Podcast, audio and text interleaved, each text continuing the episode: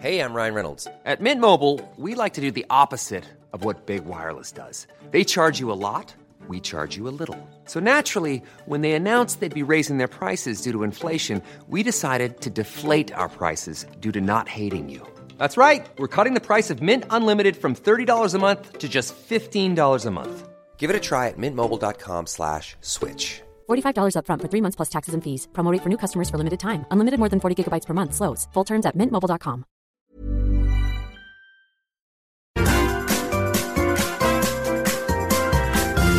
You are listening to the Mother of All Talk Shows podcast with George Galloway. And this is London, but broadcasting to you, of course, all over the world. Thanks to the wonders of the internet, it's been another incredible week. I mean that in the literal sense.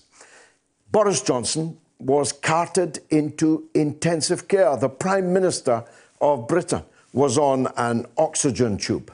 And just a couple of days after being released from the ICU, he's at Chequers and fit enough to give a remarkable address to the country, to the world, on his prime ministerial broadcast this week. I, for one, want to say how glad I was to see him looking so healthy in the circumstances, a remarkable recovery. I really feared for the worst when he went into the ICU. But he's shown that he's made of stern stuff. He's also shown that he's capable of epiphany. His epiphany seems to have included a remarkable transformation in his attitude to the National Health Service, to doctors, and especially perhaps to nurses. That's especially remarkable because I saw him, along with other Conservative MPs, cheering to the rafters in the House of Commons when they defeated a motion to increase the pay of National Health Service workers, including the very nurses that saved Boris Johnson's life. Now, it is possible in life for people to make miraculous recoveries. Our own director is living proof of that. He's back at work, hale and hearty this very day.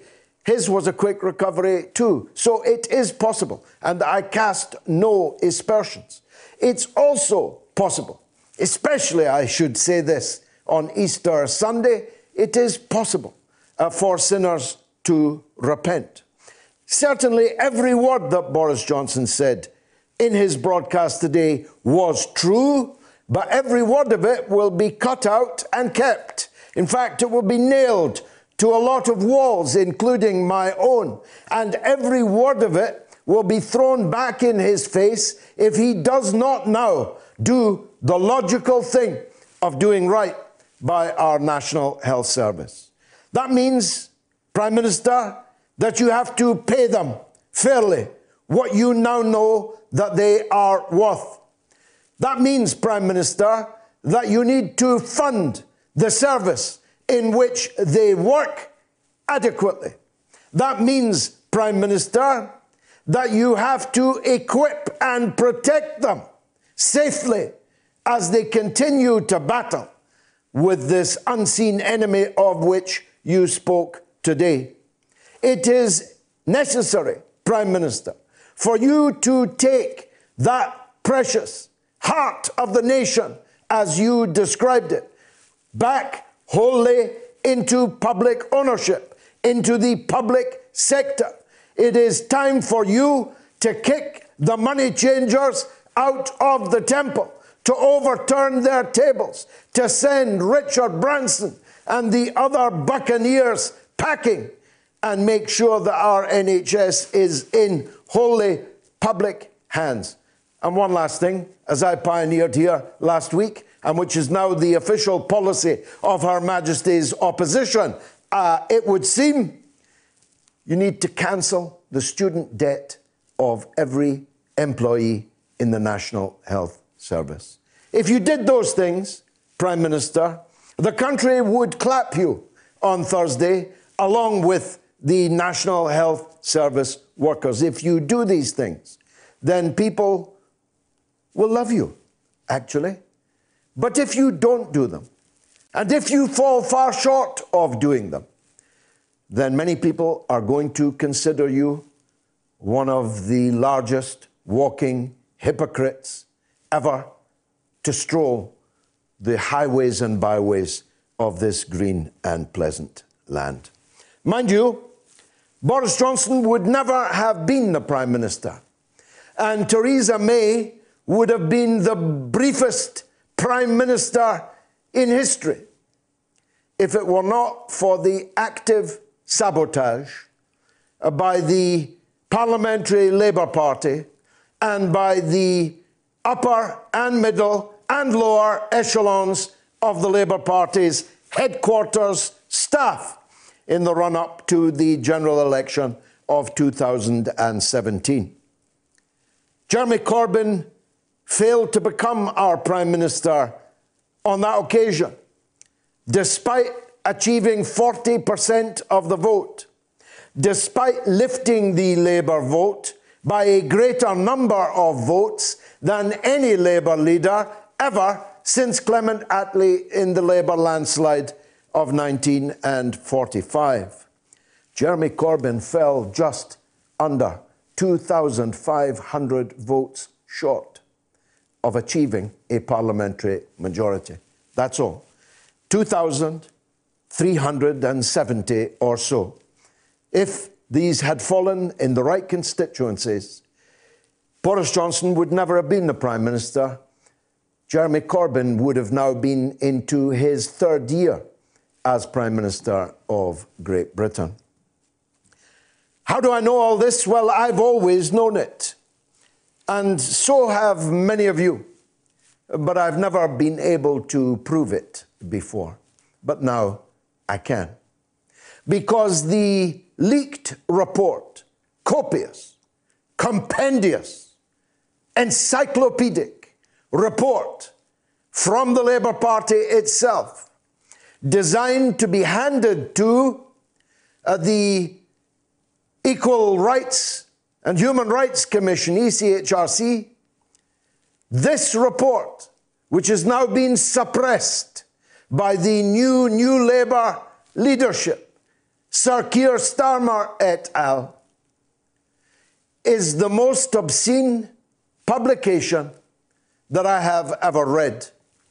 I have never quite read. In fact, I felt a rising sense of revulsion as I saw the WhatsApp group messages, as I saw the texts, as I saw the emails between the General Secretary of the Labour Party and directors of various departments in the Labour Party, actively sabotaging the Labour general election campaign, actively undermining their own party's chances of winning, and their recoiling in horror when Labour began to catch up.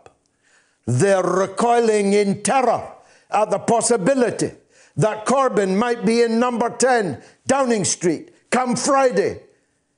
I have read, seen, experienced a lot of things in my life, but I've never read anything quite like the suppressed report that Keir Starmer must publish. It must be published in full, and anyone who has a copy of it has a duty to history, to Labour, to the working class, and to the people of this country to publish this report, which establishes, inter alia, that the anti-Semitism scandal in Labour was a wholly, internally manufactured lie, one of the biggest lies in history, and that those members of the Labour Party's staff actively conspired one with the other, both to inflate the scandal and to frustrate any attempt to resolve whatever problems had been thrown up on this track of anti-Semitism. It is confirmed beyond any contradiction that Jeremy Corbyn, far from being anti-Semitic, was struggling might and main in a way that none of his predecessors had done, and that the new General Secretary was struggling in a way that none of her predecessors had done, to ensure that there was no stain of the foul poison of anti-Semitism to be found anywhere in the Labour Party. It is also established, beyond contradiction, that the whole thing was an attempt at a political assassination, an attempt which in the end was successful. Now, I hold no candle, fly no flag for Jeremy Corbyn. I am in a better position than most to know of his failings, shortcomings, and yes, betrayals. I'm a living example of Jeremy Corbyn's betrayals. But as I said, and I was the only person in the British media to say crystal clear, loudly, from the start, on television, on radio, on video, on the streets, in print, I told you, all of you, that this was a manufactured crisis. This was the weaponizing of one of the biggest lies in all history. This was a slander against history, a slander against posterity, a slander against all that is good and holy. I told you that. I almost lost my job for telling you that. I told you it every week, and I was the only one that was telling you it. So I'm not here to praise Jeremy Corbyn. Heaven knows I'm not. But I am here to damn forever those that were ready to cheapen, to devalue, to coarsen the sacred duty of all people to fight racism and to fight anti-Semitism, arguably the most poisonous strain of racism, certainly in centuries, one which cost 6 million Jews their lives and scarred the lives of those who miraculously escaped the gas chambers and the concentration camps. For anyone to use the shrouds of those dead souls, for anyone to use the ancient and historic suffering of the Jewish people just to bring down Jeremy Corbyn? Really? Is that as low as you will go? And speaking of Sir Keir Starmer and Lisa Nandi, who've been out batting for the government today, they're supposed to be Her Majesty's opposition. But both Starmer and Nandi have been defending the government on television today. Both of them said that this crisis could not have been foreseen. But that is untrue. It was foreseen. It was entirely predictable. It was indeed predicted. But you didn't have to look in the crystal ball. You could look at the book in China that was open since the 31st of December last year. You could have done what China did, and you could have had weeks and weeks of time in order to do it. You could have saved thousands of lives in Britain. But the government did not. It wasted those weeks. It flirted with the eugenicist poison of herd immunity, where all of us will take it on the chin and the devil will take the hindmost. And by the hindmost, We mean your mother and father, grandmother and grandfather, elderly aunt and elderly uncle. And then it lurched to a lockdown that isn't a lockdown at all. Then it promised testing, which it has never delivered, never delivered. Then it promised that the hardware, the ventilators, all the things that the NHS needed would be ordered, albeit from a vacuum cleaner manufacturer who'd never made a ventilator in his puff. But they never arrived. They said, Hancock said in print, that we were well stocked with personal protection equipment, that we had no need for more masks, more aprons, more gowns. But we did. And then they promised that they'd ordered them. But they've only just arrived on Friday. They claim, I'll wait myself to see if that claim is any more true than the previous claims. But in any case, what they claim that they have secured is not sufficient even for the NHS. And it's completely missing for transport workers who are now dying like flies as a result of a lockdown that isn't a lockdown, that leaves buses and tube trains packed like sardines. The passengers, no doubt, infecting each other and without doubt, infecting and killing our transport workers. I was in a shop yesterday. None of the staff had masks. Nobody seems to have masks, unless, like me, you've trekked 100 pharmacies and had the means to pay through the nose in order to buy them. No testing, no PPE, not enough ventilators, not enough intensive care beds. Isn't that what the leaders of Britain's opposition should be saying? Shouldn't the leaders of Her Majesty's opposition be opposing in order to keep ministers and government on its toes? You would have thought so. And lastly, Bernie Sanders has thrown in the towel again. Like the grand old Duke of York, though with far more than 10,000 men, he marched them up to the top of the hill and he marched them down again. Last time, it might have been forgivable. Hillary Clinton was a formidable political operator, Donald Trump an unknown quantity, and in any case, not expected to win.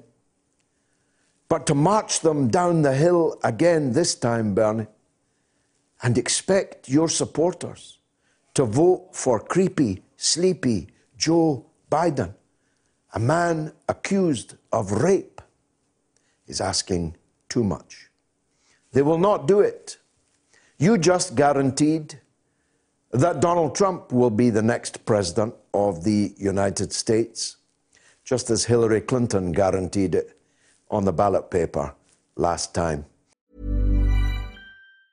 In the market for investment-worthy bags, watches, and fine jewelry, Rebag is the answer. Rebag is a luxury resale platform where each piece is carefully inspected by experts to ensure quality and authenticity. Use Rebag to buy and sell finds from the world's top brands, including Louis Vuitton, Chanel, and Cartier. Head to Rebag.com and get up to 15% off your first purchase as a member with code REBAGNEW. Shop today at Rebag.com. That's REBAG.com. And use promo code REBAGNEW for up to 15% off your first purchase as a member. Hey, it's Ryan Reynolds, and I'm here with Keith, co-star of my upcoming film, If, only in theaters May 17th. Do you want to tell people the big news? All right, I'll do it. Sign up now and you'll get unlimited for $15 a month and 6 months of Paramount Plus Essential Plan on us. MintMobile.com/switch. Upfront payment of $45 equivalent to $15 per month. Unlimited over 40 gigabytes per month. Face lower speeds. Videos at 480p. Active Mint customers by 5/31/24 get 6 months of Paramount Plus Essential Plan. Auto renews after 6 months. Offer ends May 31st, 2024. Separate Paramount Plus registration required. Terms and conditions apply if rated PG. Now, if America had a left-wing royal family, my first guest would definitely be a member of it. Robbie Martin is the brother of the wonderful Abby Martin, and Robbie is pretty wonderful himself. He's co-host of Media Roots Radio. He's a filmmaker, and I'm glad to say he joins us now on the mother of all talk shows. Robbie, a great pleasure to see you in the flesh. I hope one day to shake your hand or at least bump your elbow. Let's review the scene, shall we? In the United States, let's start with the virus. It seems to be devastating the United States, health and wealth. It seems to be devastating the economy, and it seems to be killing a gigantic number of people. Survey that scene for us, if you will. Yeah, it's quite a nightmare scenario, George. And thank you for having me on your program. It's an honor. It can't possibly be put into words how terrible this situation is, but I'll try. Initially, the biggest problem here, George, was that the U.S. government was doing all they could, including the CDC, to cover up and to sort of brush under the rug that COVID-19 had already, broken out in Seattle. And it basically cost valuable amounts of time how much people were dragging their feet, government officials, even just governors. This blame cannot all go to Trump, even though he deserves quite a bit of it. You see quite a disparity between, for example, the mayor of New York City, Bill de Blasio, on the same day that Gavin Newsom said that we should shelter in place in California, that this was very dangerous. We need to mitigate the spread of this. Bill de Blasio was encouraging people to go to the movies. So it's not just Trump's fault, because you also have all these state governors and these, different municipalities all disagreeing with each other. And so it almost, in some ways, was complete chaos in terms of the instructions about what we're supposed to do as a society to prepare for this. So I guess, you can make the argument that some of these European countries, they have a more, top-down approach, less fragmentation, so they're able to implement these policies more quickly. So that was a big part of the problem here. But then another problem, George, was the lack of available testing. Per million people, the U.S. for weeks, when this outbreak first started, had the lowest amount per million people in terms of testing available. And now that we have so much testing going on, what we discovered is, we actually have by far the most cases in the world. And now it seems like we're actually, I haven't checked the recent stats, but it seems like we're getting close to having the most deaths in the world too. Maybe we've already surpassed it, actually. No, so I think you're just behind Italy. You'll pass it this week for sure. Oh, great. Okay. Well, that's great news. So yeah, things are, they almost couldn't be worse than they are right now. And, in terms of what's going to happen next, I guess the only thing we could hope for is that some of this social distancing that's been put in place, and in some states was put in place way too late, will mitigate the spread of this. That's my best hope. In California, it seems as if it actually has had a pretty big impact in terms of the, what they say, flattening the curve. I don't want to be too optimistic, but it seems like states like California have, by acting more quickly, have actually, kind of gotten ahead of the curve of this. So I think that's a good sign. Now, what about the economy, Robbie? More people are unemployed in the United States now. I think the figure is now over 10 million people.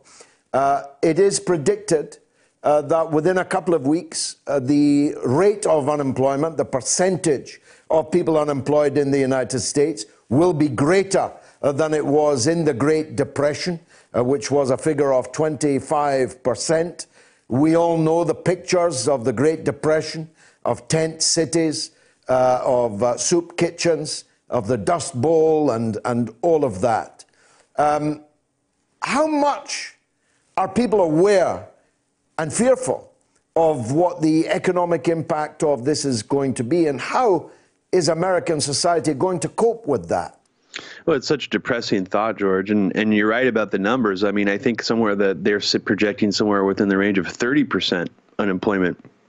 I think part of the problem is there's such an economic disparity in the United States that people who can hunker down right now during this and can shelter in place comfortably, and, for example, can order their groceries delivery and don't have to, you know, tough it out and go out in the wilderness with the mask on and try to go grocery shopping, those people aren't going to feel these things yet, or they haven't felt them yet, but they will, you know, eventually once they realize that 30% of the population is unemployed. I think right now the people that are feeling it the hardest are the people who've actually already lost their jobs. And there, like you said, 10 million people have already lost their jobs. That's a huge deal. And I think it's going to start making the people of higher privilege, higher income levels more aware over time. And it's going to be a really rude awakening for them once they realize that a lot of these, you know, service industry people they rely on, a lot of these businesses they rely on for their convenience are going to be closed after this. And that's, you know, just the tip of the iceberg. Having that much mass unemployment, you know, will cause all these other terrible societal ripple effects, including, George, one that I'm personally really concerned about is some kind of desperate position the United States gets in where it feels the need to go to war again in some kind of very show-offy, you know, sort of patriotic, we need to rally together as a society and come out of this great recession, you know, with some kind of nationalistic, patriotic outburst. So that's where my mind is going in terms of the recession. That's obviously one of the directions in which it could go. And another is an outbreak of mass criminality. You know, there are always poor and desperate people in the U.S. and in any society. But when there's millions of poor and desperate people, those that have will have to worry that those that have not will be coming to get them, will be coming to take from them. Well, yeah, there's an element of, I mean, that's one of the things that we, you know, that differs the United States from a lot of these other countries around the world is that we have the highest rate of people incarcerated in prisons of our own population here. So that's definitely a factor. And it's also not helped by the fact that we don't have any kind of form of universal basic income or any sort of surplus package, you know, going directly to people who are suffering right now. And it's, you know, they're giving out stimulus checks, but it's a pittance really, and hasn't come yet. There's people in desperate need right now. So yeah, as long as we have those factors in place, I think you're absolutely right. I mean, a destabilization of American society, I think, is definitely in the cards. And, you know, even on some level, this Abby and I were discussing this concept of sort of global unrest. You know, the elites and the powers that be have been, you know, hedging on this idea of a form of global unrest, or not just regional collapse like in the United States, but some form of mass global collapse. And this could be another situation that they could take advantage of, you know, in that same way, you know, sort of like a disaster capitalism board, but for the globe. And then in addition to that, draconian laws, you know, put in place that'll just restrict people's rights even more and take away people's privacy, as we're seeing with these app, you know, suggestions in the United States to how to track people with the virus to see if they're sick or not. Mind you, all is not lost. We've got Joe Biden. The Democrats have now effectively picked Joe Biden. I'd like your views, please, on whether it is really credible that come November it'll be his name on the ballot paper. The more I see of him, the more I hear of him, the more I suspect that somehow, I don't know how, somehow someone else will be parachuted into his place. Your views on that, please, Robbie. That's an interesting theory, George. I mean, I could see why you would think that. I mean, he does seem to be exhibiting very real signs of cognitive decline in ways that I have not seen any other person running for the presidency exhibit. So that alone, I think that's possible. I don't know who the hell it would be.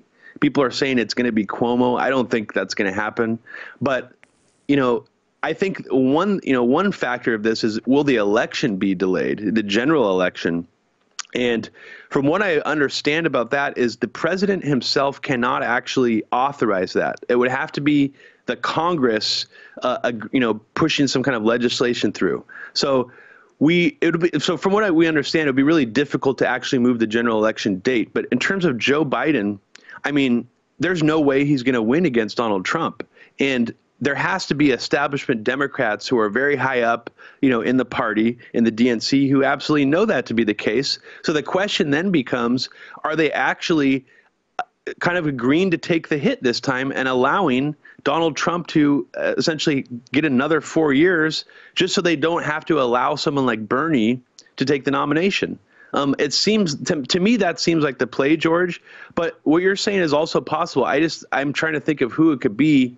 And, I don't want to think it would be Hillary. That sounds like a Twilight Zone kind of scenario. But, people have been pushing out rumors that she could still run again. I don't know. I have no idea who it would be, but it wouldn't surprise me if they did that. But I think whoever they would replace Biden with at this point will lose against Trump, because the only chance I think for Trump getting out of this election was this situation. How is he going to handle the COVID-19 pandemic? That could have been a referendum on him. And I think that opportunity is already passed. And I don't think that ultimately that's what it's going to be. I think that he's already effectively spun it so that he looks great again during this process. I'm not very hopeful, George. I think we're looking for another 4 years of Trump, towards another 4 years of Trump. I think you're probably right on that. Robbie Martin, thanks for joining us on the mother of all talk shows. Why is the UK government not counting out-of-hospital virus deaths? Is it A, too politically damaging, B, protecting the public, or C, don't have the figures? You can vote now on my Twitter feed. Why is the UK government not counting out-of-hospital virus deaths? A, too politically damaging, B, protecting the public, C, don't have the figures. Paul says, good to have you back. My weekly chance to listen to something other than the usual mainstream media take on this whole COVID-19 situation. Now parents of sick children are being asked to sign do not resuscitates, as well as elderly patients. And Tony says, we need to know how many have died from coronavirus and how many have died with coronavirus. Two different things.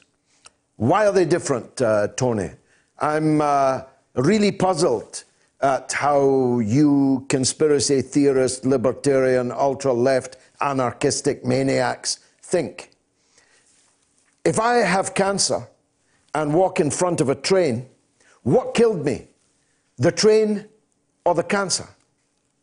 There are plenty of people, I know some of them, living with underlying health conditions. There are plenty of people who might have died in 6 months, 12 months, 18 months, 24 months, maybe even 36 months, but who catch the coronavirus and die. So what killed them? The underlying condition from which they would not have died if they had not caught the coronavirus or the coronavirus. Why are you obfuscating? Why this fake dichotomy that people like you and others that I've worked with, and I'm embarrassed now to have had even on my own show, I've had to block them, I want nothing more to do with them, I'm embarrassed at some of the things I read, particularly on the comments on YouTube. To take a half an hour reading the comments on my YouTube broadcasts is to wander into Bellevue. It's to wander into Broadmoor, down the aisles and around the beds of Ward 5. This is madness. All around us you can see nurses weeping as they come off their shift, doctors dying on the front line, your neighbors dying, your relatives dying, all around you, all around the world. Who is it that's lying, Tony? Boris Johnson? Maybe. Tony Hancock? Maybe. Are the Russians also lying? Are the Chinese also lying? Is Dr. Ranjeet Brar a communist Also lying is the World Health Organization. Lying. Get a grip of yourself, man. James says, call me cynical, but Mr. Johnson is the first patient in history to emerge from the ICU faster than he went in. Love the show, James. And Connor in Belfast, an old friend. I'd like to hear what you think of Robin Swan, our health minister's repeated call for the British Army to come to the north of Ireland and help with the current crisis. Personally, as a construction worker, there are enough self-employed of us out of work who could do this work. Very sensitive request for Mr. Swan to call. Well, that would seem to me an unnecessarily provocative act, and I don't think it will happen. It is Easter Sunday, of course, and it would be remiss not to commemorate the heroes of the Easter Rising in Ireland in 1916. As Lenin put it, the blow struck by the Irish rebellion against the British Empire was many times more powerful than any similar act of rebellion in Africa or in Asia. It was not the first blow struck against the British Empire, but it was a most decisive one. It was a military failure, but it was the most gigantic political success. The uprising at the General Post Office in 1916 issued a proclamation for a united and independent sovereign Irish Republic. I was listening to some readings of it today. It still has the capacity, 104 years later, to stir the blood. At least my blood. One of the most sordid of the aspects of this current situation is that far from, as the United Nations asked, as the Pope has asked, as any sane person has asked, for all wars and conflicts at least to be suspended for the duration, for all acts of war to be eschewed in favour of international cooperation as we battle to defeat an unseen, unseeable global behemoth of the coronavirus 19. But the United States has instead taken the opportunity to double down on its attempts to seek to destabilize and defeat, to change the regimes in various countries, including countries that are in the vanguard of humanity in responding to the crisis. Cuba, for example, is now on even sharper sanctions than it was before the coronavirus began, not least because anybody trying to buy Cuba's world-leading medical technology in the current climate, the United States has made clear that anyone who buys from Cuba will be sanctioned by the United States. Even ventilators are being blockaded in the time of the coronavirus. It's hard to believe, I know, but it's happening. It's happening in Iran, which for a time at least was one of the world's most affected places from the virus. It's happening in Venezuela, where so far it's not such a crisis as it is in the United States, which is besieging it. But that hasn't stopped the US besieging it. They've stepped up their attempts to overthrow the government in Venezuela. The war criminal Tony Blair has just had a meeting with the imposter Juan Guaido. No social distancing there because, hey, there's an oil heist at stake. The two of them, thick as thieves, were shoulder to shoulder, as Tony always is with the worst people in the world. The United States has sent soldiers to Colombia, next door to Venezuela. It sent its warships to the coast of Venezuela. It may be planning a war against Venezuela. As Robbie Martin said earlier, that might be a useful diversion from the travails at home. One man who charts all of these things with meticulous detail, style and panache, is a former guest of ours and one of my heroes. He's Dan Kovalik, and he's on the line now. Dan, you've got a new book called No More War, which is a good title, sums up what I've just been saying. You're a human rights and labour rights lawyer. You're a professor, an author, and a filmmaker. Through your viewfinder, how does all that look? Yes, well, it is looking quite terrible. And first, I just want to thank you again for having me on, George. It's always a delight. Welcome. You know, what you were summarizing is, it should be shocking to people that during this crisis, which is a worldwide crisis, which is affecting nearly every country on earth, and by the end will affect every country on earth, the U.S. in particular has decided to use the crisis as an opportunity to destabilize other countries, to overthrow other governments. And, you know, some of the aircraft carriers, some of the warships, for example, that the U.S. has now sent to the Caribbean, to the coast of Venezuela, we know some of these ships are now literally virus incubators, right? The fact that the U.S. is sending troops to other countries means risking spreading this virus further, even in allied countries. You mentioned Colombia, which is the closest ally of the U.S. in South America. When we send troops to those countries, we are risking spreading the virus. And by the way, most of the spread of the virus in Venezuela is now coming from the border with Colombia, as Venezuelans return to Venezuela during this crisis. And so it is the height of imperial hubris. It is the height of cruelty to be trying to use a pandemic to gain geopolitical advantage at this time. But that's exactly what's happening right now. What about Nicaragua? They seem to, as we discussed on my other show, Sputnik, they seem to have rediscovered their ire against Nicaragua and the Sandinista government there, elected, democratically elected government. What's going on there now? Well, things right now are quite stable. The virus has not gained a lot of ground in Nicaragua. They have an excellent healthcare system under the Sandinista government, which is in charge right now. But the U.S., again, has taken the opportunity to increase sanctions against that country during this pandemic.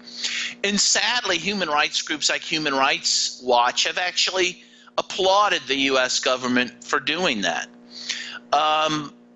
And so we are jeopardizing the lives of Nicaraguans by these sanctions. Will make it harder for Nicaragua to fight this virus. Meanwhile, Nicaragua, not surprisingly, has welcomed Cuban doctors to their country to help fight the pandemic.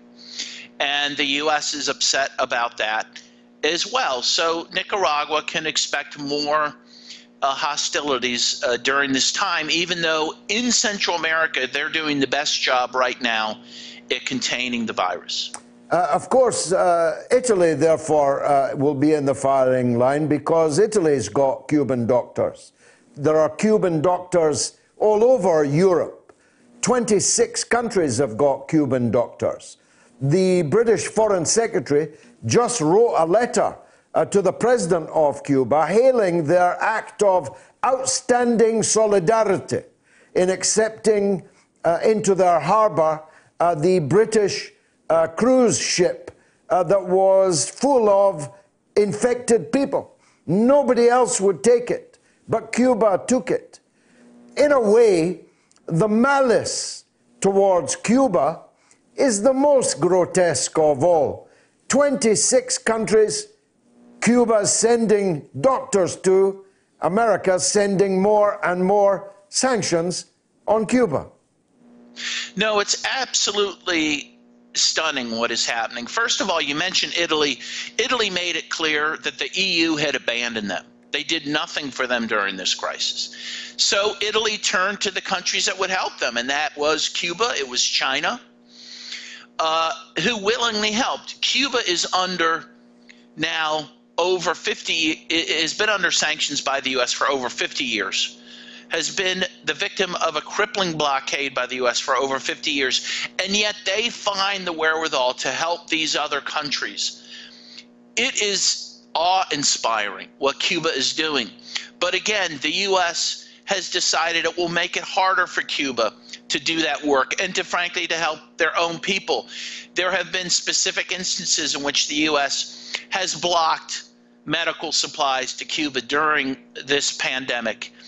It is the height of cruelty, but Cuba does stand out as a shining example of what type of international solidarity we need at this very time. In fact, Pope Francis today called in St. Peter's Square for international solidarity and for the end of international sanctions during this time.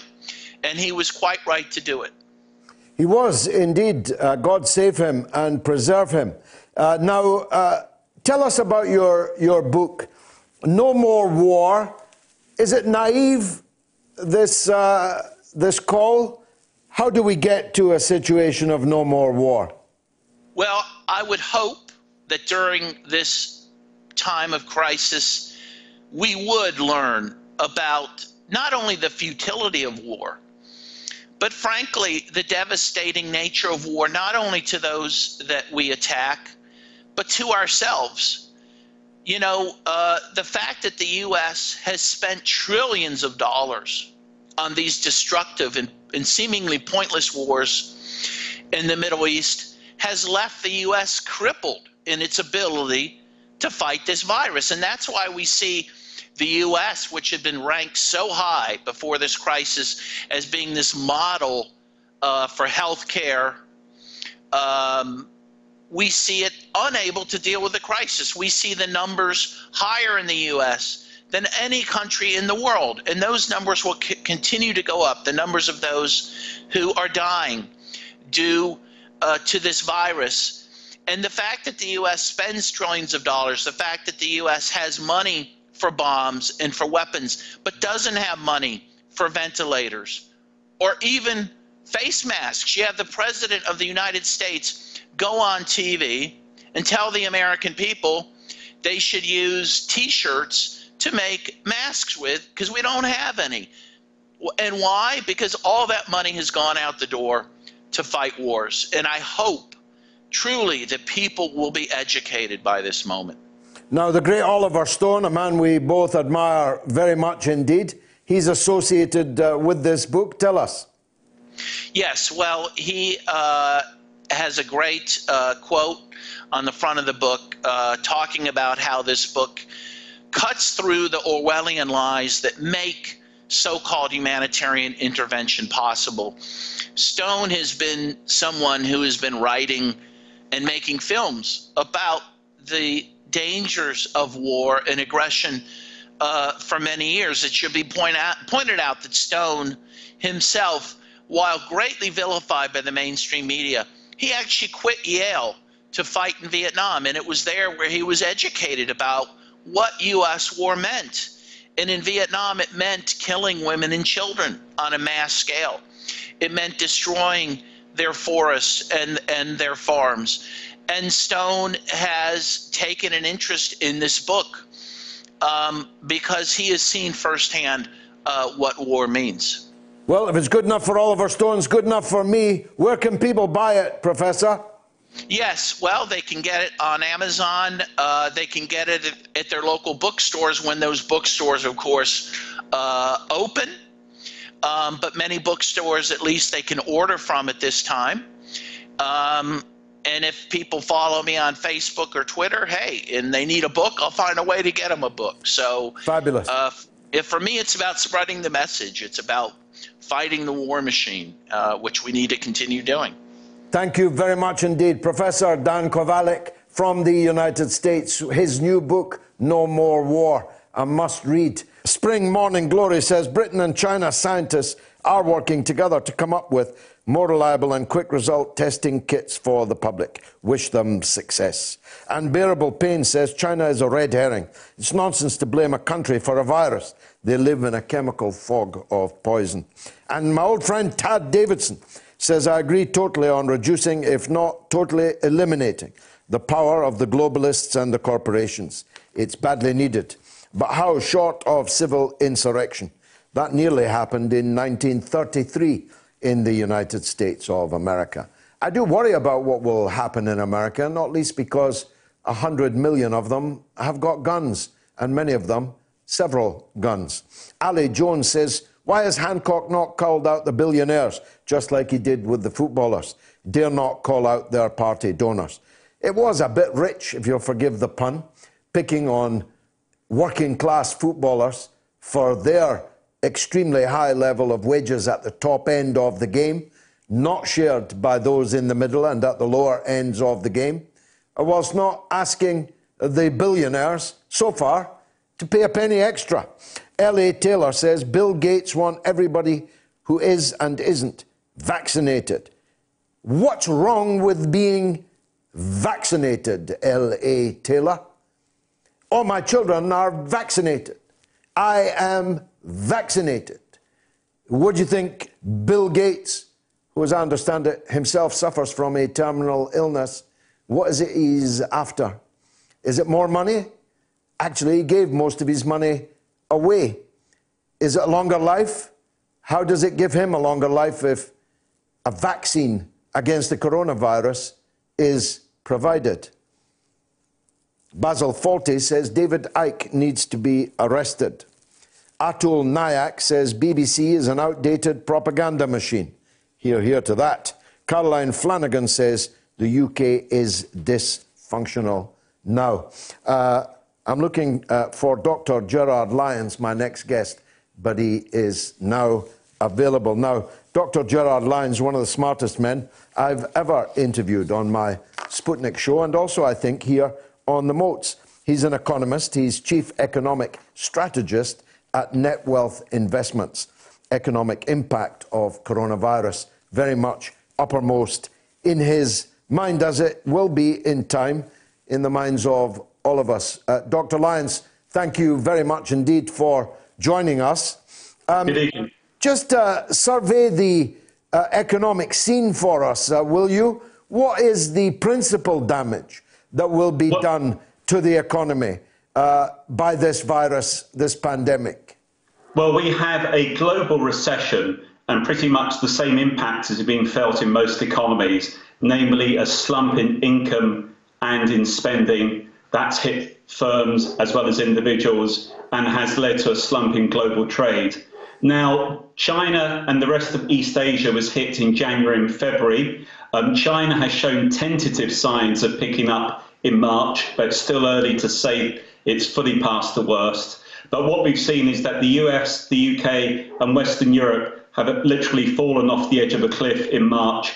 That weakness is likely to continue through the second quarter. There is now a big policy response. So the hope is, and indeed my expectation is, that while Q3 will also be weak, we're likely to see some sort of recovery before the end of this year. So a global recession hitting hard now and likely to remain hard and tough for some months to come yet. Let's start with the United States, please. The 17 million people have applied for welfare benefits in the United States this week. More than 10 million are unemployed. Many projections are that the Great Depression, 25% unemployment, that figure will be surmounted. And on the principle that, as we saw in the 1930s, when America catches cold, the rest of the world catches pneumonia. What's the impact of the American economic downturn going to be? Well, I think you're right to say that when the US, the world's biggest economy, is hit so hard, it has a global impact. What's happening at the moment is that even though China is past the worst, it seems, we've pretty much had a synchronized collapse in the advanced economies. Now, the good news, if one can call it that, is that the US, in policy terms, have responded pretty aggressively and very quickly. So even though that will not stop US unemployment rising significantly, and while that will not stop a US recession, at least the good news is that the US policy response has been pretty significant. I would tend to call the US response the three U's: unconventional, it's been unlimited, particularly from the Federal Reserve, the central bank, and it's been pretty urgent. They've responded pretty well. But coming back to your question, George, there's no doubt that the US downturn, while obviously hitting the US hard, will reinforce the global downturn, particularly in the next 3 to 4 months. Now, let's look at their response, please, Gerard, because many people would say helicoptering out $1,200 to every American isn't going to butter that many parsnips, and that the incredible bonanza that has been handed out to the corporations will disappear into the maw. In what way do you think that response will protect the U.S. economy from the collapse in demand? Okay, well, in terms of protect, the word I would use would be that it's trying to mitigate, that is, limit or offset the scale of the impact. The most impressive thing in particular, I think, in the US has been the response of the US Federal Reserve. Now, it has to be said, in the wake of the global financial crisis a decade ago, global central banks, led by the Americans, basically became the shock absorber for the global economy. They don't have much room for maneuver left as we go into this hit. Therefore, more of the heavy lifting this time should be done on fiscal policy or by fiscal policy. But what we've seen in the US is that the Federal Reserve has said that they will provide unlimited help. Their balance sheet has already risen sharply. So that will underpin the markets. It will provide financing in terms of the corporate sector. But in terms of your question, the reality of these situations is that the poorest tend to be hit hardest, and those people in jobs that can be cut quickest tend to see their jobs basically go. What we're trying to see, though, from the US and to some extent from other policymakers in the West is an attempt to try and ensure that this is a temporary hit. But the scale of it is so considerable, namely to the world economy, it's hard to imagine this will be a completely temporary hit. Unfortunately, there may be some permanent impact. But I think the US response has been pretty good in terms of throwing money, unlimited help from the central bank. But you're right, in terms of the distribution aspect of it, I think many people are looking at that as a secondary issue. But I think Congress is now trying to force through another fiscal package to ensure that some of those issues are addressed. Now, you're a man, you believe in this economic system. I don't. So with that in mind, I pose you this question. Yeah. Isn't all this being done with funny money? I mean, they're just turning the presses, metaphorically, aren't they? This is not real money, not backed by anything. It's just running more money off the printing press. What are the consequences likely to be of that?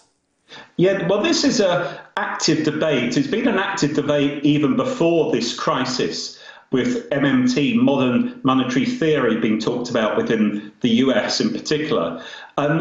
Like many theories, economics is a social science. It's not a hard science like physics.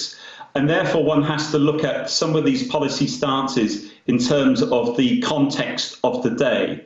I think we're in such a situation now where inflationary pressures are minimal, hence the focus on oil in the last 24 hours with OPEC and non-OPEC countries trying to limit supply, and that being seen as a positive thing by many economists and by the markets in order to stop deflationary pressures taking hold. So I think there is the ability, there is the scope for central banks to actually provide direct financing to the government. So-called funny money, as you call it, but I wouldn't call it that. I would call it necessary action. But at the same time, in similar respect, but not the same argument, many people have been critical about the use of fiscal policy in the past. I, however, would argue that now is also the time to be proactive in terms of fiscal policy, just because of the slump to the demand and income. But like many of these policy responses, they need to be coordinated, they need to be credible, but also the question is the scale as well. And that very much leads on to your question. I think if we were still asking it in 3, 6, 9, 12 months' time, then people might have a more valid reason to be concerned. But when you look at the situation, there is the ability for central banks to be more accommodative in this sort of environment, and there certainly is the scope and the ability for governments to relax fiscal policy more. I think also it should be said that governments should find it relatively easy, despite the scale, to fund much of their spending, given that international long-term investors are looking for safe havens, hence bond yields are incredibly low. Finally, and I'm grateful for your time always, Doctor, what about Britain? what is the likely impact, both of the devastation that has been caused and the government's response to it, in your view? Well, Britain is a microcosm in some respects of what's happening elsewhere. We have a health crisis and an economic crisis. We really need to overcome the health crisis in order to start to make inroads into the economic crisis. So addressing the health issue is one thing, addressing the economic problem is another, but both almost need to run in tandem. Here in the UK, I think the government has been willing, so too is the central bank. I think the government's response needs to be less complex, shall we say. The American response is simpler in terms of getting money out there quicker. Here in the UK, we've not provided the help as quickly to the corporate sector, particularly small firms. So I think the government, even though it's trying to do the right thing, and I'm constructive about what they're doing, they need to do more. The central bank here, I think, could take a lesson from the US and provide more unlimited help. Also, I'd like to see the central bank here, and indeed other central banks, peg long-term rates. So there are technical answers to your questions. But what it does do in the UK is, I think, it reinforces some of the policies that we've been talked about before the crisis. There are many parts of the UK economy that are brilliant, first-rate, world-class, but we have a very imbalanced economy. Those imbalances, I think, will become clearer as we come out of this crisis. So in some respects, it reinforces the need for the UK to focus on what I call all the I's: investment, innovation, infrastructure spending, incentives, and clearly the most important I, inequality. So I think that even though we have a big problem in the UK, and even though I think the policy response has been good, I think we need to do more on the policy side. We need to make sure that while it's a temporary hit, it doesn't become a permanent hit to the economy. And I think we have a big challenge there. But when we come out of it, I think many of the imbalances that we talked about before the crisis will still be staring us in the face. And in some respects, the policy outlined beforehand needs to become even more apparent after. Always a pleasure, Dr. Gerard Lyons. Thanks for joining us on the mother of all talk shows. Our own Moats medic, one of the NHS's heroes, is Dr. Ranjeet Brar. He's an NHS consultant, physician and surgeon. He is a vascular surgeon in the north of England. He's with me, I hope, on Skype. Dr. Ranjeet, welcome back to the show. Let me just put to you what not a few of our listeners, viewers, have said, that actually this is all really a bit of a hoax and that the hospitals are half empty. Your comments, please. Surprised, George, that we're, first of all, nice to be with you. Thanks for having me back again. I'm surprised that we're back on that subject, George. The evidence keeps on mounting from every quarter. It seems very hard to justify the concept that this is not a very real phenomenon. Hospitals have cut down their elective and normal workload. There will undoubtedly be a knock-on effect from that. That will affect the real health and outcome of a large number of patients. But we know there are studies that have come out from China and elsewhere that shows that actually patients who come to hospital at this time are very likely to be infected with coronavirus, that patients who undergo surgery and then subsequently showed to have been infected with coronavirus have a much higher, perhaps as much as 20% mortality rate. So this is not a time for undergoing unnecessary procedures. What it does show is that, you know, it shows up things about our society that we had been noticing, but in a very acute form. And one of them is just the undercapacity within the NHS.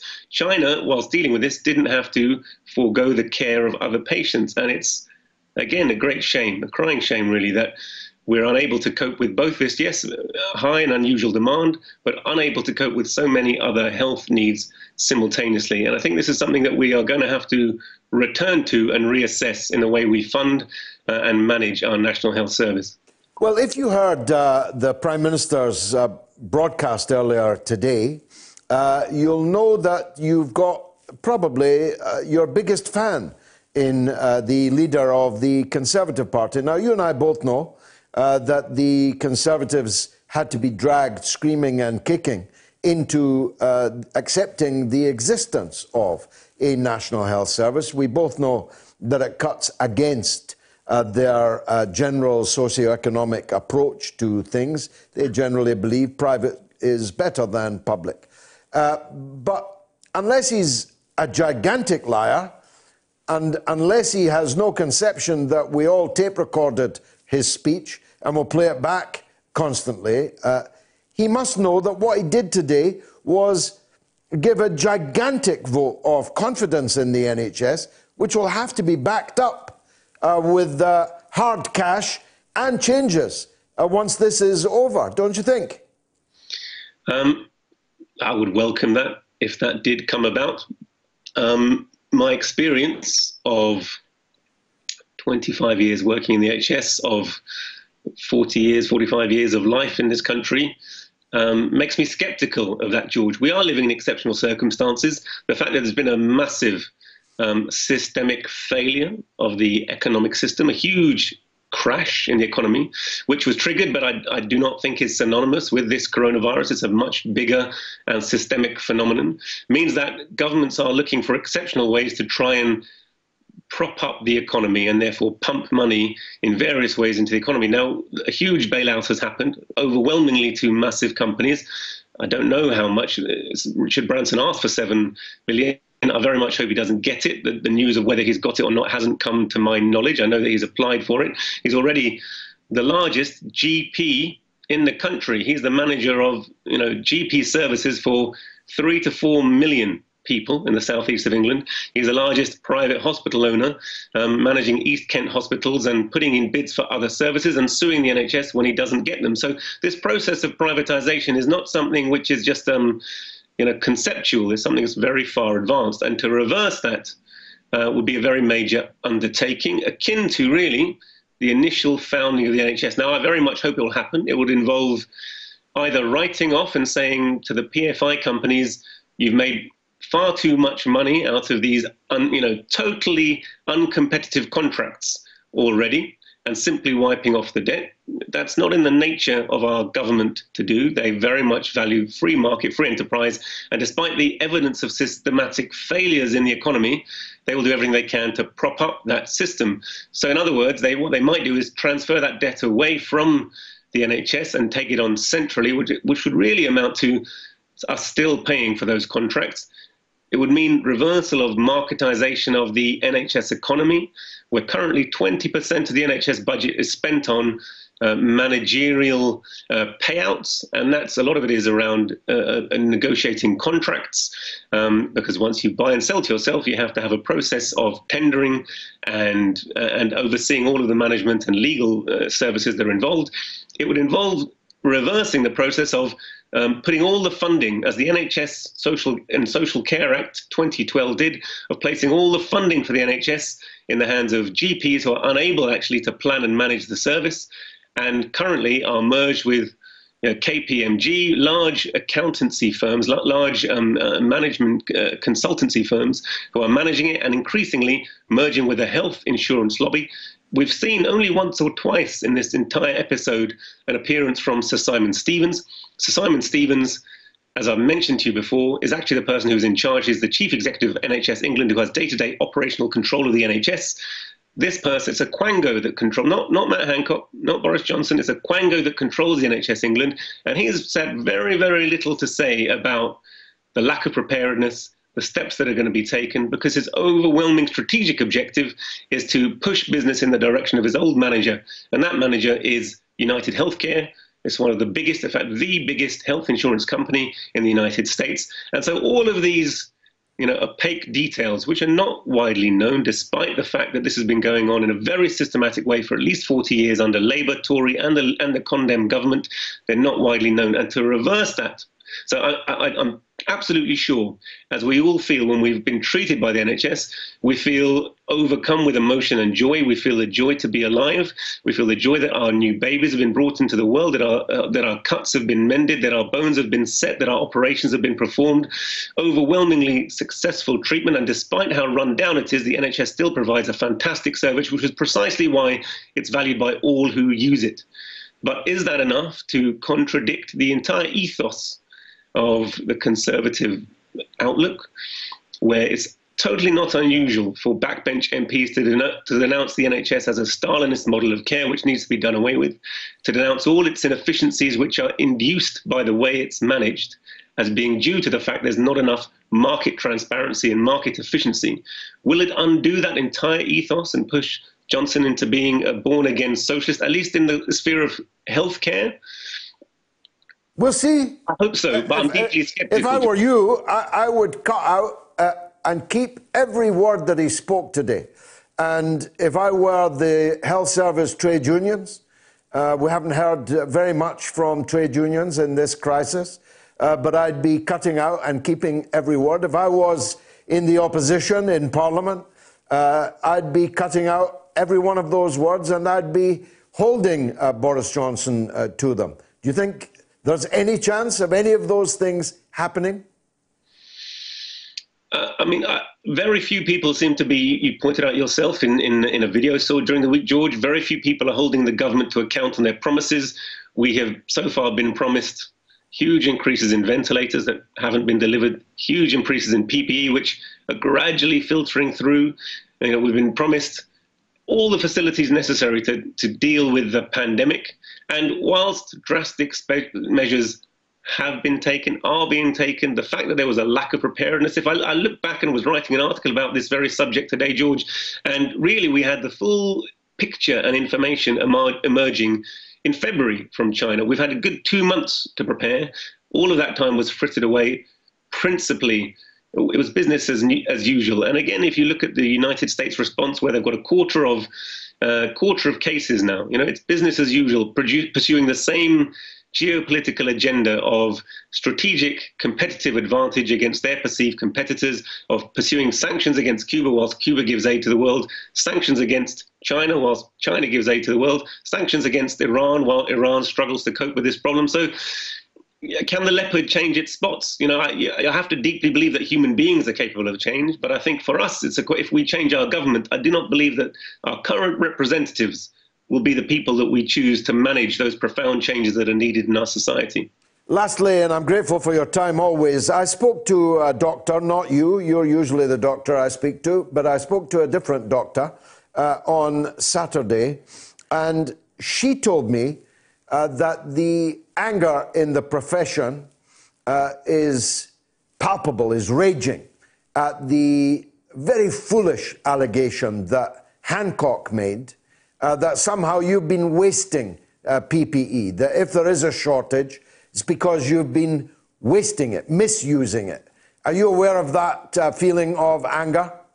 There's a definite feeling of anger bordering on betrayal, really, of people who are putting their, there have been several pieces of data that have come out of analysing the patients and the staff, of showing just how far this virus is spreading, that staff are becoming affected. Actually, bus drivers also are being affected and disproportionately affected with severe infections, and disproportionately, we've even seen Afro-Caribbean and South Asians disproportionately affected amongst those who are infected and died, precisely because these are frontline workers, people who are living in overcrowded housing, people who have not been taken out of the community for isolation. So all of the very basic, some of the public health models that were put forward by China and so successful haven't been learned, haven't been put into effect. So yes, there is a lot of anger that people are doing their best.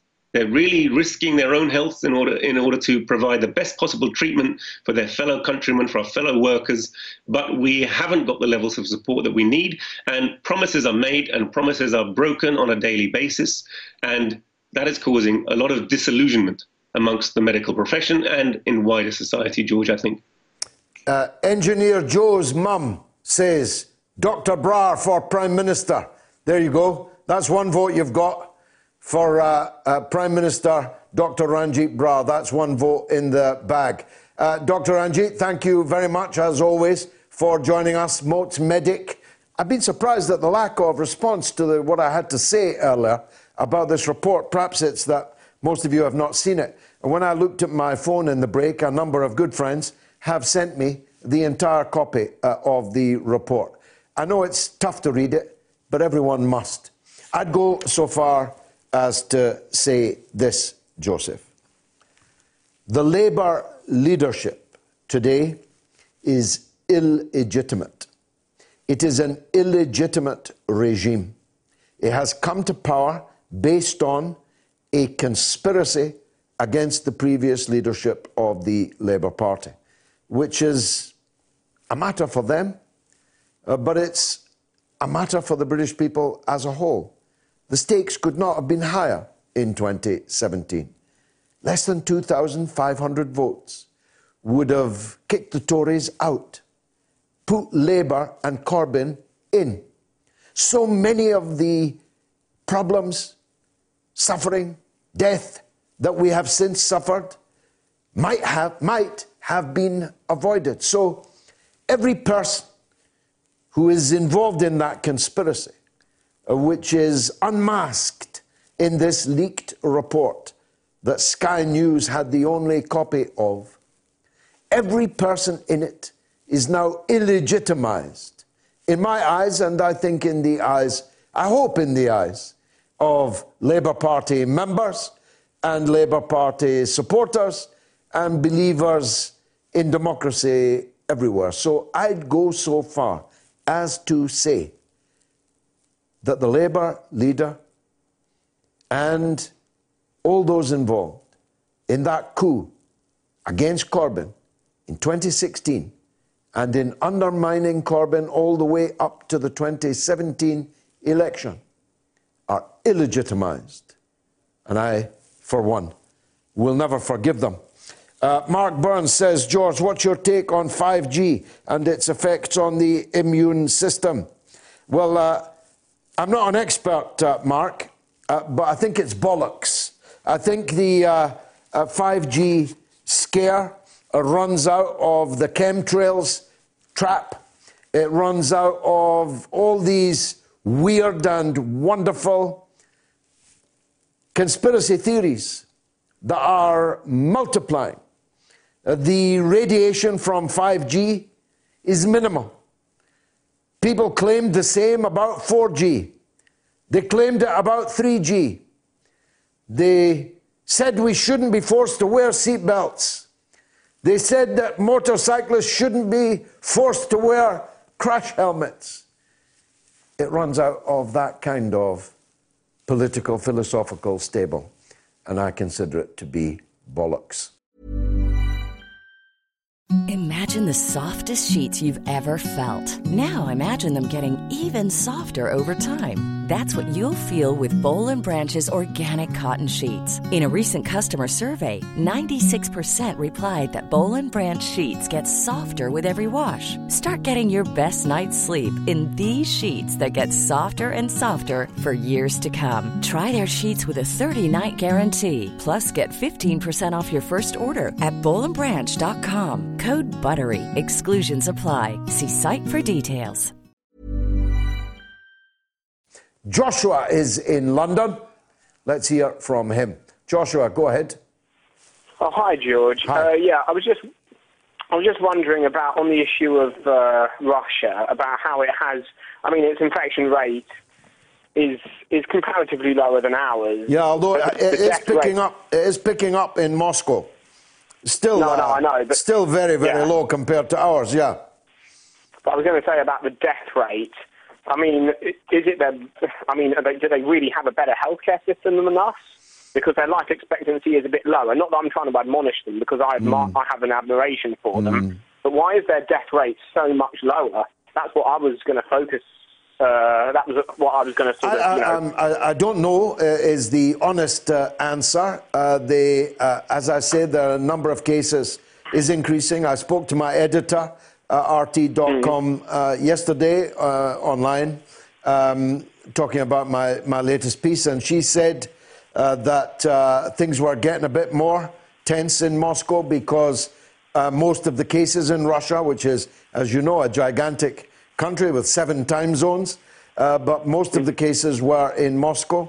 And I see some pictures in the paper today of lines of ambulances waiting to get into Moscow hospitals. So I don't know if they will escape in the way that it looked a week ago, that they would escape with very low numbers. And I don't know if they've got a better health system than us. I think a lot of countries have now got a better health system than us. But whether Russia is one of them, I don't know.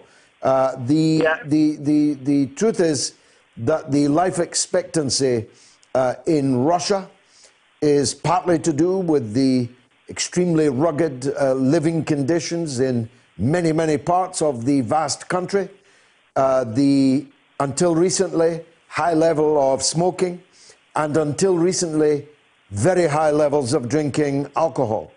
I would guess that they are three reasons why Russia has a lower life expectancy than us. But although I'm a Russian asset, I'm not actually a Russian expert. Over to you, Joshua, one last point. Well, I would say it's partly a result of lower population density, but I think also because, and this is when I'm going to praise Putin for his, assertive measures, I do honestly think that his rules, as authoritarian as they may be, are actually having an effect. I mean, they must be. And I do not buy it that in a country of nearly 150 million people, considering that your TV show is, aligned with RT, as we can see on the screen, I do not believe it that the Russian media, for all their efforts, could cover up a mass mortality of Russians. No. That's impossible. Absolutely any more than the Chinese not. As a matter of fact, media, hostile, anti-Putin, anti-government media proliferates in Russia, and Western journalists are everywhere in Russia. And, of course, the secret state of all countries never sleeps. Joshua, thanks very much for that. Let me go to Scott in Glasgow. Go ahead, Scott. Yes, hello, George. And I realise every second on your show is premium. But can I briefly repeat the words of the brilliant Dr. Ranjeet Brar? The reversing of the NHS privatisation will be akin to the foundation of the NHS. Those words are chilling. And that guy is absolutely brilliant. He is. But I'll briefly go. Wouldn't it be wonderful if he was the Minister of Health? Oh, God. I mean, we haven't got a Minister of Health. We've got a Minister of Privatisation. It would be amazing if we had a Minister of Health. If it was Dr. Ranjeet Brar, my God. Anyway, the point, as I say, every second is a premium on your show, and I very much appreciate it being on. So, I mean, George, Boris Johnson repeatedly asserted the NHS is not up for sale or privatisation, while all the time selling and privatising the NHS. My point is that it's a crime that's been committed here. It's not that he didn't make a mistake or any of the other stuff I see online. It was no mistake there. He has facilitated the movement from the bottom to the top of money. That's his job, and that's what he'd done. Well, let's be fair, Scott, he's only been the Prime Minister for a few months.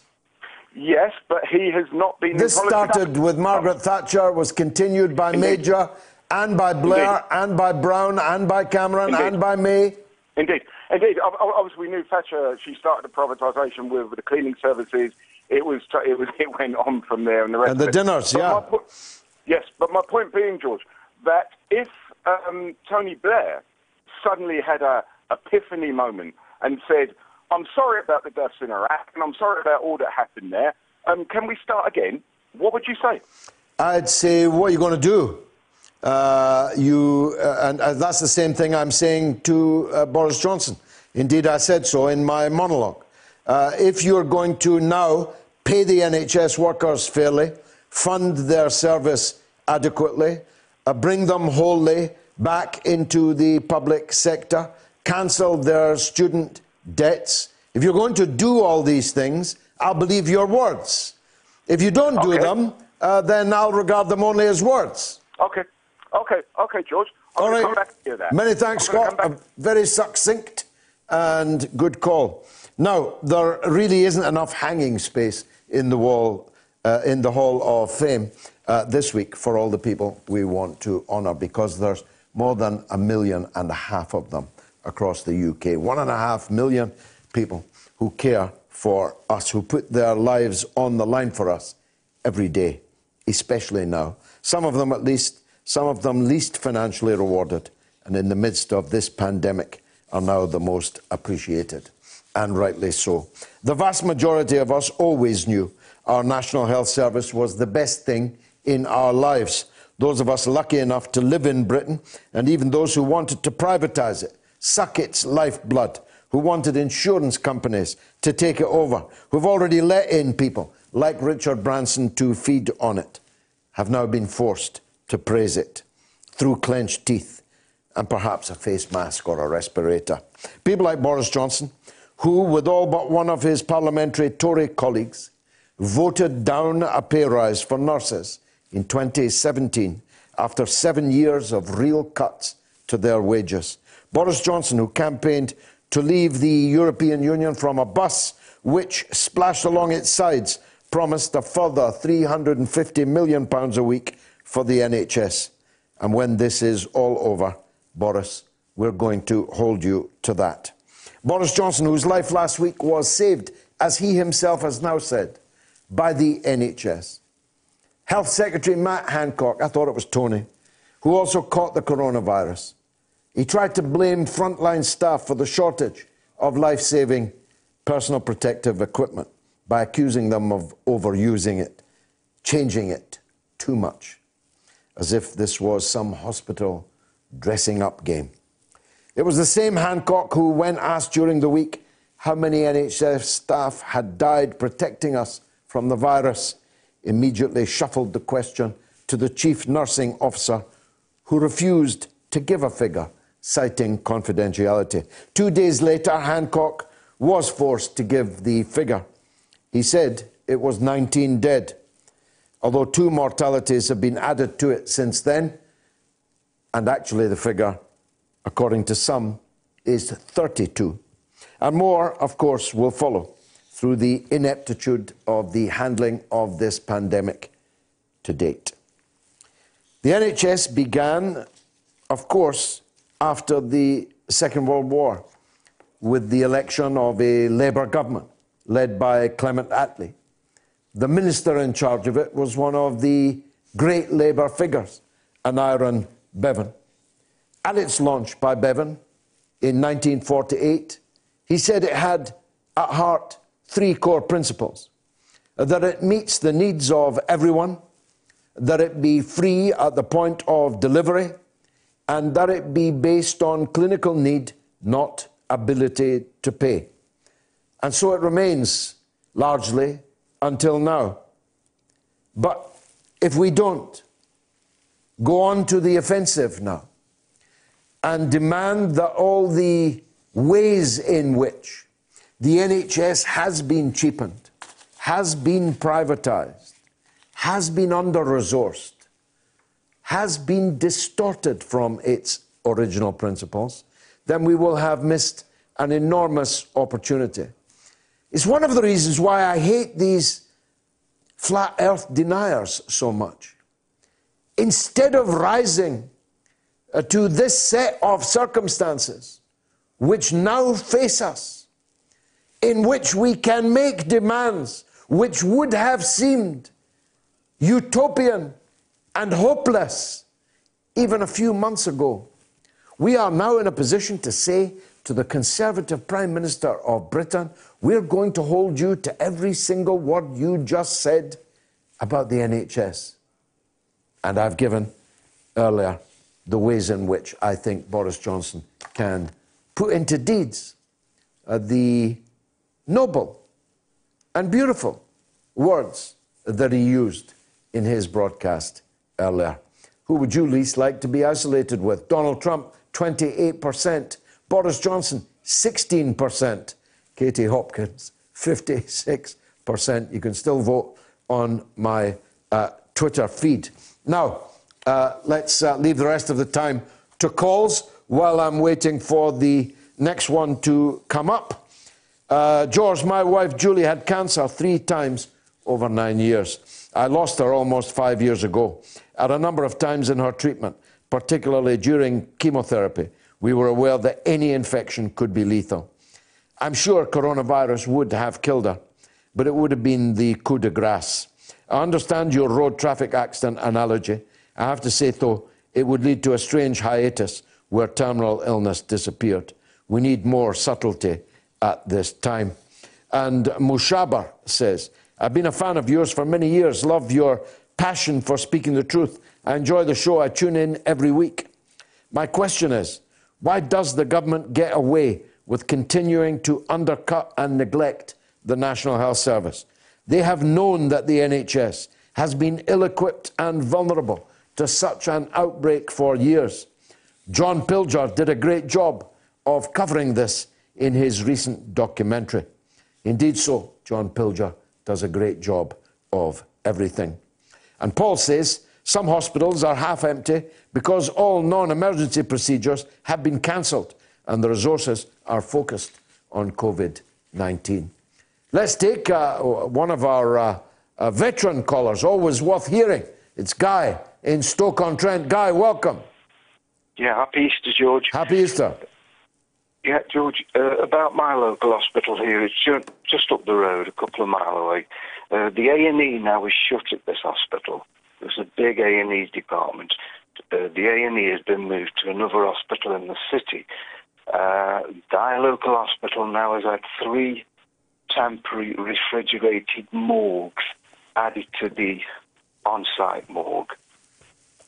If there is any diminishing of patients entering that hospital, it's because the resources, the nurses, the doctors, are being used to deal with COVID patients. And finally, I should say that on that hospital, at that hospital, they've now created or built a ward purely to deal with COVID patients. Yeah, I've seen the testimony of nurses and doctors who have a ward of 25 COVID patients, and the expected mortality rate of them there is about half. I've seen the nurse. Now, I don't believe these nurses are actors or that they're lying, but it's an amazing number of people seem to think they are, Guy. Well, absolutely not lying. What I'm trying to say is that if there are less people entering that hospital, it's because the hospital is focusing its resources. Maybe they've got no other resources. That's what Ranjeet said, to deal with every other patient, that's unfortunately. Right. Yeah. But can I just say something about Boris Johnson and the intensive care? Yeah. Yeah. If Boris Johnson was on a ventilator, he would he wasn't. He wasn't on a ventilator. No, he was on an oxygen tube. Yeah. If he needed ventilation, he'd have been on ICU. He may have been on ICU. He was. But he certainly never got ventilated. No, he never got ventilated. It's never been claimed that he got ventilated.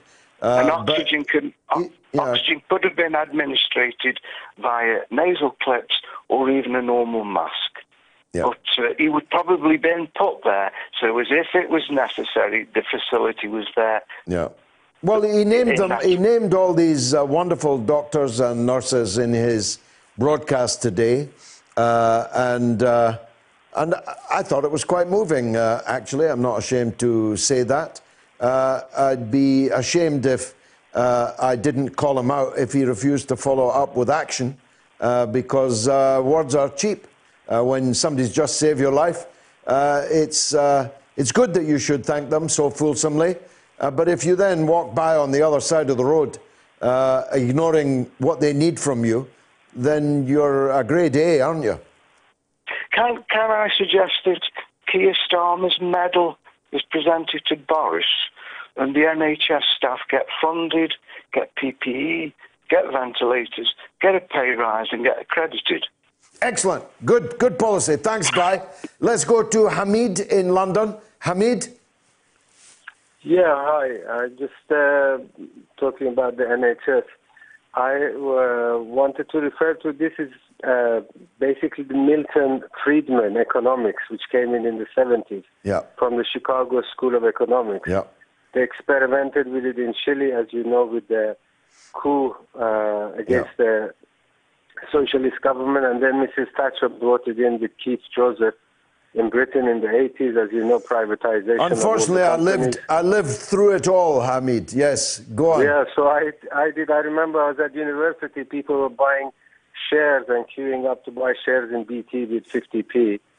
and selling them on for £1.50. The same with the water companies, and then the trains later, which then came back, they sold all the assets off, and then they came back for subsidies, like Mr. Branson. He was getting subsidies on Virgin Trains for years and years and years after. Oh yeah, they got 3 times the public money subsidising them than British Rail received when the railways were publicly owned.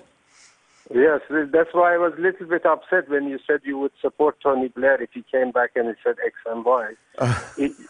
Because he was fundamentally wrong, and he was in the pocket of these people. I really didn't. So how could you even forgive him?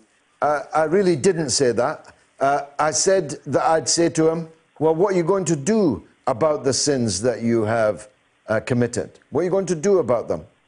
God doesn't forgive. Well, that's right. That's right. Exactly. And the other point I had, I'm sorry to say, you know, your Hall of Fame. Yeah.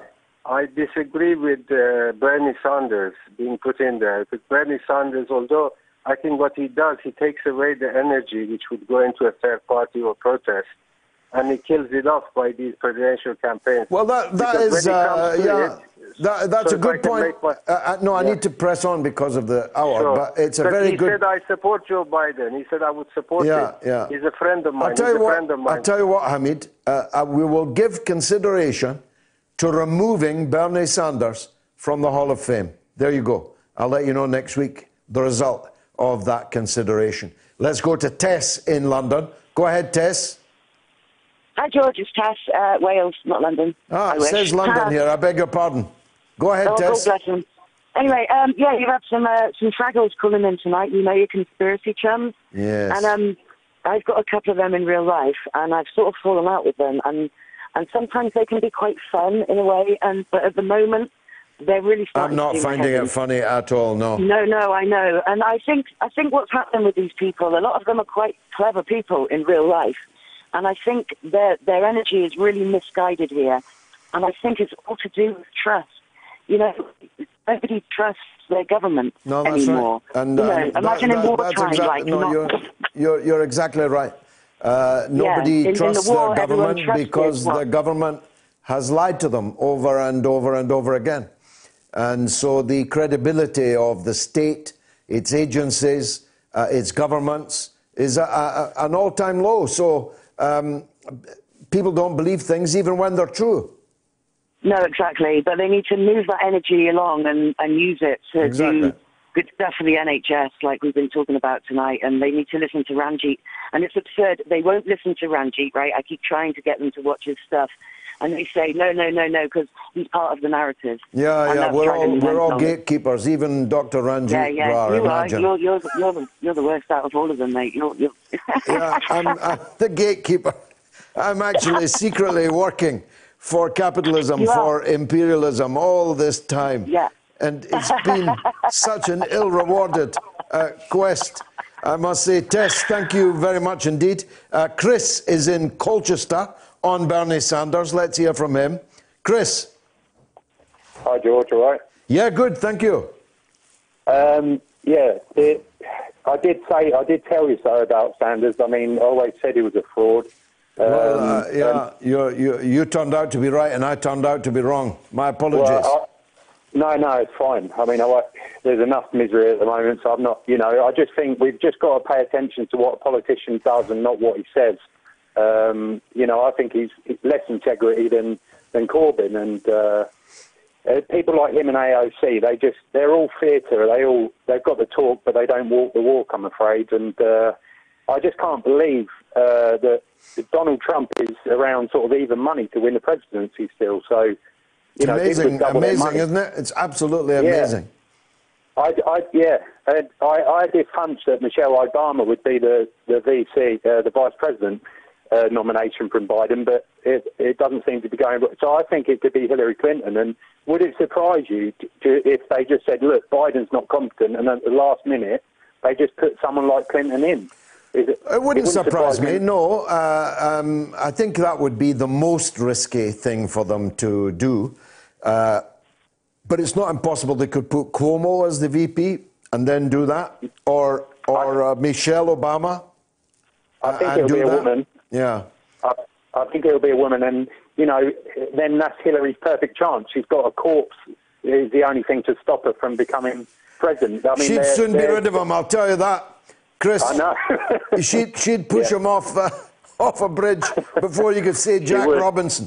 Thanks a lot, Chris, for that call. I need to go to Gibraltar, where Al is on the line. Go ahead, Al. Yes, I'm very good, George. Yes, are you okay yourself? Yes, I'm great. Good to hear from you. Go ahead. Yeah, I'm just a very quick point that I firmly believe this whole thing. It's part of a major economic war between the Chinese, the U.S. and the Western world, and that, you know, the Chinese government, what they've basically just done by allowing this pathogen, if you like, to spread globally, is they've created a massive crime against humanity worldwide, and they should be called to account. But we're in an economic war. How do you stop a virus spreading, Al? I beg your pardon? How do you stop a virus spreading? We don't know, do we? We don't know. No, but you've just blamed China for spreading it across the world. Well, they allowed when they closed Wuhan. Well, but you're using the word allowed. I'm saying to you, how would you not allow a pathogen, a deadly virus? Well, how would you stop it? I don't know. I'm not a doctor. I'm not a specialist in that area. Perhaps I used the wrong word. But what they did do, which was wrong, when they closed Wuhan down, they allowed international flights to leave Wuhan, and thus the spread took place. Well, it was up to the people to whom these aeroplanes flew to say they wouldn't take any calls, any flights from Wuhan, surely. Yeah, but the Chinese, knowing the gravity of the situation... Well, they didn't just they know. They told you. They told everybody. At the end of December, they reported it. Then they mapped the genome and gave it to everybody free. George, they told everybody at the end of December. When were the first cases? When did they first come to light? The end of November. Well, I don't know. That's actually a moot point. And it's now becoming a subject of great academic and investigative interest about where exactly and when exactly these first cases emerged. I think you might find that your ire for China is misplaced, Al, but thanks for the call. Frank is in Dumbarton, from one rock to another rock, Dumbarton Rock. Go ahead, Frank. Hi, George. Hi. Hail. How are you doing, mate? Good, nice to hear from you. I've not spoken to you since you used to work at that parochial station. Yeah, the local, when I was on local radio, yeah. Yeah, I used to pick you up on AM or something like that. Anyway, I'm not going to waste your time, right? What I was wanting to say was, like, I'm going to have a miffed with this carry on with the media. I think they're all this kumbaya and clapping at windies and gym sessions and houses and all. It's just to take my minds off of what's really going on. And it really annoys me, the media. They want us all clapping from the NHS, right? And then for the ground, they're begging bowl. No, they're shutting their doors and their windows, you know what I'm talking about? You know, well, so the one I'm clapping. I'm clapping, Frank, out my window, and so is every person on my street. They're getting it wrong.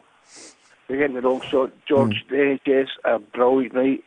They looked after my mum and dad, God bless them. They couldn't be better, right? I love them so much. But what they're actually asking today, the media, is applauding for the government. Oh, no. That would be a big ask, especially in Dumbarton. Nobody's going to applaud the government. That much I'm absolutely sure of. Frank, you need to get off the line because there's a legend. Just appeared. It's Norma in Bristol. And she wants more time tonight, so what she wants, she gets. Go ahead, Norma. I don't know, George. No, it's just 2 points, really. And it's not moaning tonight. It's about ventilators. Now, I hope this is true, but CMD and General Electric workers. Now, General Electric workers, I've got this quoting off Twitter, which isn't always true, but I hope it is. They normally make jet engines, and they say that their facilities are lying idle at the moment. And, well, the country faces a dire shortage of ventilators. And the workers have launched a protest for them to make ventilators. And his second point on ventilators is CND. Excuse me, I got a cough. And they said that it was on April the 9th that nuclear weapons contractor is destined to make 10,000 ventilators. Now, I don't know whether I really believe it, but it does prove that maybe with Trident, money can be diversified a little bit. And General Electric workers, you know, they want to use their skills. I hope they're able to do it. Have you heard anything about this? Well, I have been proselytizing this point all of my life. The number of jobs that you would generate by diversifying defense industry workers and capital is multiple, 10 times more. You'd get 10 times more jobs if you use these men, women, and equipment to do better and more necessary things. So for those who say, well, we have to be an arms dealer to the world because look at who'd be unemployed, the number that would be unemployed if we stopped being it. But of course, the multiplier of alternative employment is considerable indeed. But on the question, Norma, of ventilators, Britain received this week donations of 300 ventilators from Turkey. Okay. Now, I don't know about you, and I mean no disrespect to Turkish people at all, but when did we become in such a powerless place that we needed donations of medical equipment from Turkey? Do you see my point? I do. But I mean, do you see the point I'm trying to make is that General Electric workers, they really have made a protest. They've launched this one to make more. Good. And the other thing is the CND. Apparently, they want to do it, diversify into it. I just hope they do, because this is going to last a long time, isn't it? Alas, alas. Now, you lay off the cigarettes, won't you? I don't want you coughing your way through these interviews. No. Thank you, Norma the Legend. Thanks very much. Who would you least like to be isolated with? Donald Trump, 28%. Boris Johnson, 16%. Katie Hopkins wins it out the park. 1,208 of you voted. 56% of you had the good taste to less like to be isolated with Katie Hopkins than either of the others. Jane A. says that she'd least like to be isolated with Keith Starmer. Steve says Diana Abacus. Who's Diana Abacus? It's Diane Abbott. Tom G says Putin. Stuart H says Owen Jones, but that would not be a nightmare. Very, very funny indeed. Let me try and get in some last-minute messages. Craig says, what are your thoughts on the increase in employers advertising for zero-hour contract essential workers at these times? I believe that zero-hour contract working should be illegal. Chakita says, Boris is a boring clown. Katie and myself would agree on a lot. We would just disagree on who is to blame. And I'm sure Trump would have a lot of interesting stories too. I think Trump would like to get you into isolation, Chakita. Danny says, I think Boris Johnson would be the most tolerable. Katie Hopkins come last. I find her vile. Donald will probably be entertaining for the first 5 minutes, then get extremely annoying. But at least you'd get to the bottom of the secret of his tan and his hairdo. Is that hair real? Is he really that tanned? How long does he spend oranging himself up and fitting his rug every morning? I don't know. I'm only saying. Paul says, the poll is unfair. Can we have an all three option? And Jim says, surely if this virus has done one thing, it has established that the NHS is irreplaceable. Boris Johnson himself has endorsed the brilliance and excellence of our healthcare system. The private sector does not belong anywhere near our jewel in the crown. I tend to agree with you on that, Jim. Maybe I'm being overly optimistic. But the devil is, of course, in the detail, and we have to make sure that that detail is, A, widely known, and if known, support it, and that we somehow generate the political opposition necessary to force the Prime Minister to implement it. Broken76 says, uninformed George about the coronavirus. And Brian H., I used to think George was unbiased. Now I know he's not. I'm gutted. I'm totally biased, Brian. I always have been totally biased. L.A. Taylor says, Bill Gates is in cahoots with Mark Zuckerberg. What's that meant to mean? Stevie G. Wiz says, Gigi is scared of Ofcom. Stevie G. Wiz, Ofcom has no power over this broadcast. You see, when you're into the world, the tangled world of conspiracy theories, you're left thinking, why is George Galloway disagreeing with me? It cannot be because he disagrees with me. It must be because he's afraid of Ofcom. Except Ofcom don't regulate internet broadcasting. Stevie G. Wiz. It's been marvellous for me. Hope it was for you, and if it was, come back next week at the same time, same place. Good night.